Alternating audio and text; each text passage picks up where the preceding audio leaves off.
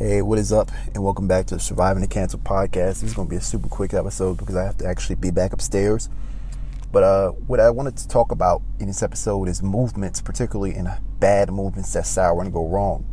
And so to get straight into it, um, and really the mechanics of movements and how it doesn't really of you know need to be based in logic and rationale. And so just to get straight into it, I think that the red pill movement is a trash movement. Okay, it's it's trash. Men going their own way, red pill. A lot of the way it's it's used is trash. And this isn't just coming from anybody who likes to talk on the internet. This is somebody that's followed like the pickup community since I was a kid, 13 years old. I was watching Owen Cook, Max, Jeffy, Julien, Mystery, like, you know, I was watching people with real stats, with real in, infield footage of them doing their work and picking up and getting girls. But this is my problem with the red pill and the men going their own way community, and all these communities. They talk so much online, they talk so much theory, they be theorizing. But here's the thing. I follow marketers and entrepreneurships, entrepreneurs, because they have hardware. I can see their mansion, I can see their house, I can see their whatever. Tai Lopez had had the same drop top orange Lamborghini since I was a kid, since I was a for real kid. I can see they're building ClickFunnels with his name right on the front. They own things. They own the lifestyle that I want. But people follow these red pill gurus because they they they they suppose that these people have the ideologies that'll lead them to the lifestyle that they want, but they don't have hardware. Critical point. They don't have hardware. They don't have anything to display that that's the truth. Most of these people, following their own advice, has been through one, two, three, four, five different divorces. Device has never worked for them once ever in a million years, no matter how much money they had, no matter how well they dressed, no matter how fit they got, no matter how abundant they were, advice has never worked for them. You realize that, right? Step one. Step two, you know what I'm saying? Um, you'll never see these people as much as they talk on YouTube or whatever. You'll never see them in an actual relationship. You'll never see them with a girl on their arm. You'll never see the girls that they're actually with. So, if you're following these red pill people, it's because you want some type of relationship. You want to to be the man that attracts women but they don't even own these results. And they've never shown it to you, and they'll use the same couple tropes. One of the tropes that they'll use is, "Oh, the modern woman is not suitable for dating," right? But like I always say, man, if there's a 50% divorce rate, right? But what that means is that there's a 50% success rate also. And so 50% of women are suitable for marriage, are suitable for dating, and 50% of men are having success with that, right?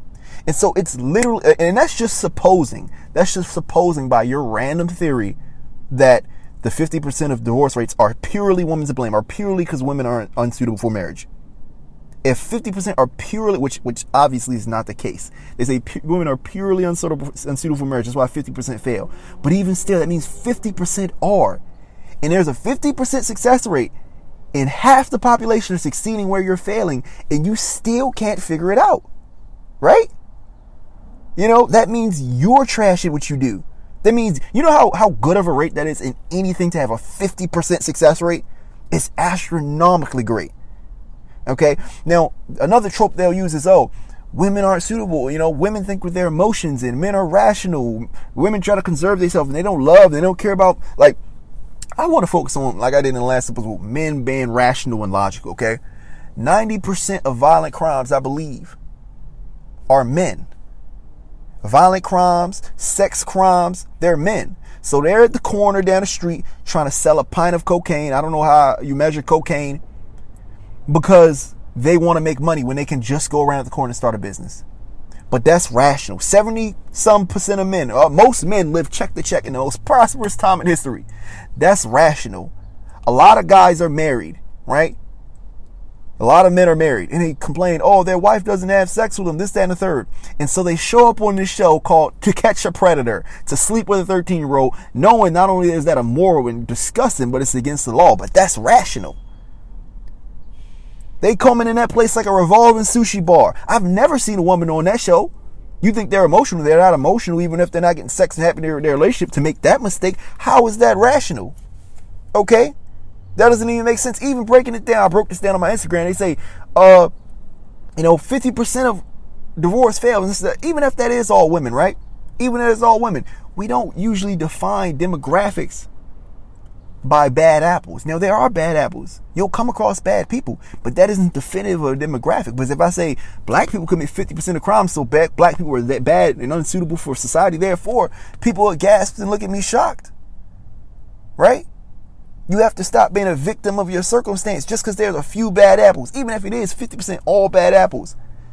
You know, if people say men are rapists because most rapes are men, I've never seen a woman want to catch a predator. Most child molesters are men.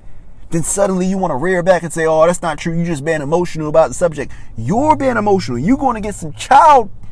You're going to molest the child because your wife isn't sleeping with you. Look at the show. Watch it. It's real. It's clear as day. You know what I'm saying? All these, you know, further, further with the rationale, man. I'm talking about about Christians now. Christians say, man, God made men the head of the family, right?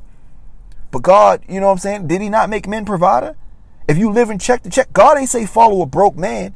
But you want to use that rationale over. Y'all want to talk about what God said. But did God say, convince this woman to sin in his name? Did he say have premarital sex? Because premarital sex is a sin. Do you want to sleep with the woman that you're trying to interact with? Name all the sins that you selectively ignore in the Bible, but you you, you so tight with God and women should follow what he said. You only use your religion when it defines the parameters of other people. Oh, God said don't be gay is what you want to say, right? But you don't mind sleeping with other people. God said don't abort, but you don't mind breaking every sin in the book. God said don't kill. God said don't steal. God said don't don't rape. That's men. Are they a sinful and unsuitable demographic? like you define women as? You know, you got to use your rationale and your logic, man. It's called being a victim.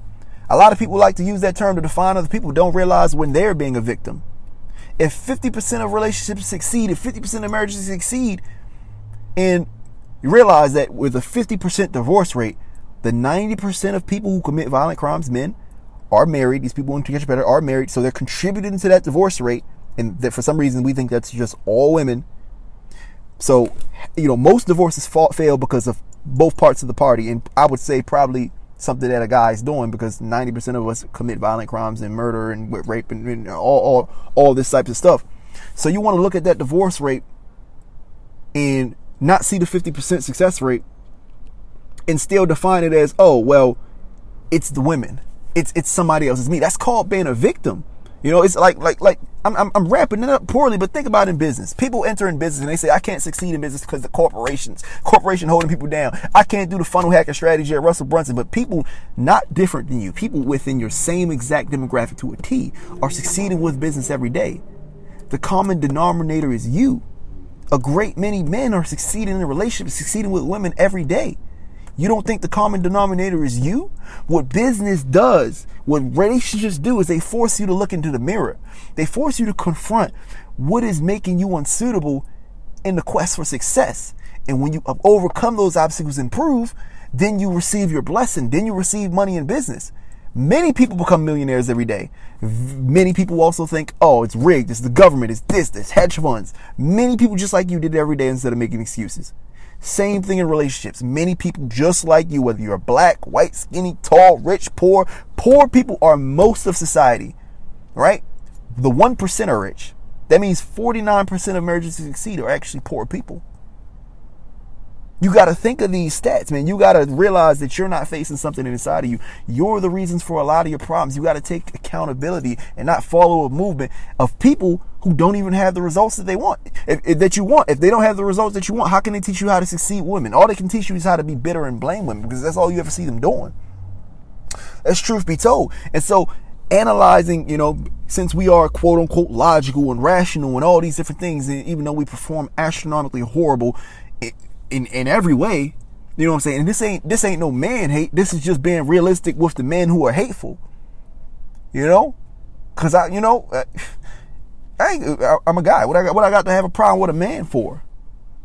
I'm talking specifically to this red pill community. Is the men going their own way demographic. Now I understand some of y'all might harbor, you know, ideologies that have nothing to do with people make it seem like on the mainstream level. I ain't talking to you.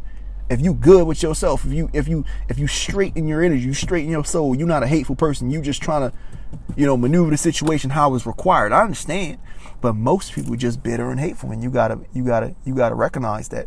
And so, it's pure. It's it's purely the disease of tribalism. Like I said in the last episode, our perception and what is true and what is logical and what is valid is defined by the narrative swirling around us, not the facts swirling around us. And so when it comes to setting up and engineering a movement, which is what this podcast is all about, all you have to do is follow the recipe for a movement. And nowhere in that is facts or logic or sense.